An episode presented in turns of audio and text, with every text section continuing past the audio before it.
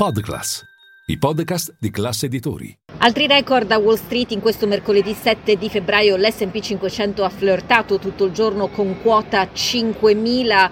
Eh, ricordo che dobbiamo tornare all'1 aprile del 2021 per vedere l'indice benchmark americano chiudere per la prima volta sopra quota 4000. Fare da traino oggi grandi gruppi tecnologici con Nvidia che praticamente conquista la soglia dei 700 dollari. Pensate, questo titolo è quello che ha seminato i magnifici 7 eh, da quella data storica di cui vi ho appena parlato perché da quell'1 aprile del 2021 ha guadagnato circa il 400%. Linea mercati. In anteprima, con la redazione di Class CNBC, le notizie che muovono le borse internazionali. Intanto arrivano segnali di cautela da alcuni esperti, a cominciare da Marco Kolanovic di JP Morgan, che eh, dice la concentrazione di mercato continua a lasciare segnali di allarme. L'azionario dice non sta apprezzando affatto l'ipotesi di recessione e un VIX basso, aggiunge, echeggia un sentiment forte che il periodo attuale è peggiore della bolla.com. Ma ci sono anche esperti come quelli di UBS che vedono in realtà l'SP 500 arrivare a quota 5300 grazie a una stagione degli utili che tutto sommato sta andando bene.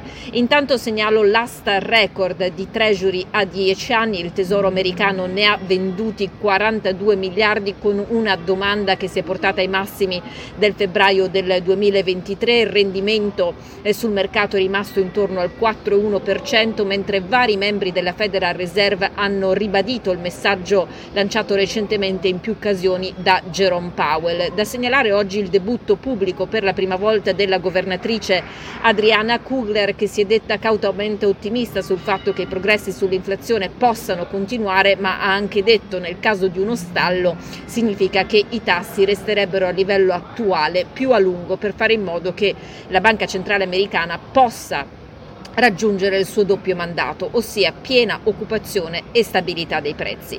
Per quanto riguarda i casi di giornata, New York Community Bank Corp recupera un po' di terreno eh, dopo aver toccato i minimi del 1997, nell'ultima settimana ha ceduto circa il 60% e tra l'altro Moody's ha portato il rating in territorio spazzatura, pare che eh, la banca abbia da un lato cercato di rassicurare gli investitori parlando di depositi in aumento dalla fine del 2023, dall'altro ci sono indiscrezioni secondo cui sta corteggiando gli investitori andando a caccia di capitali.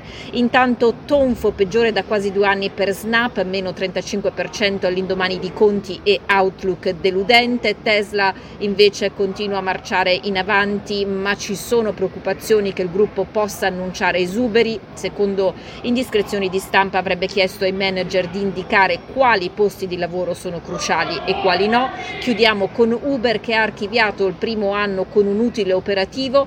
Il risultato è stato pari a 1,1 miliardi contro una perdita di 1,8 miliardi nel 2022. L'amministratore delegato ha parlato di un anno di svolta in cui continuerà a crescere e a essere un gruppo redditizio.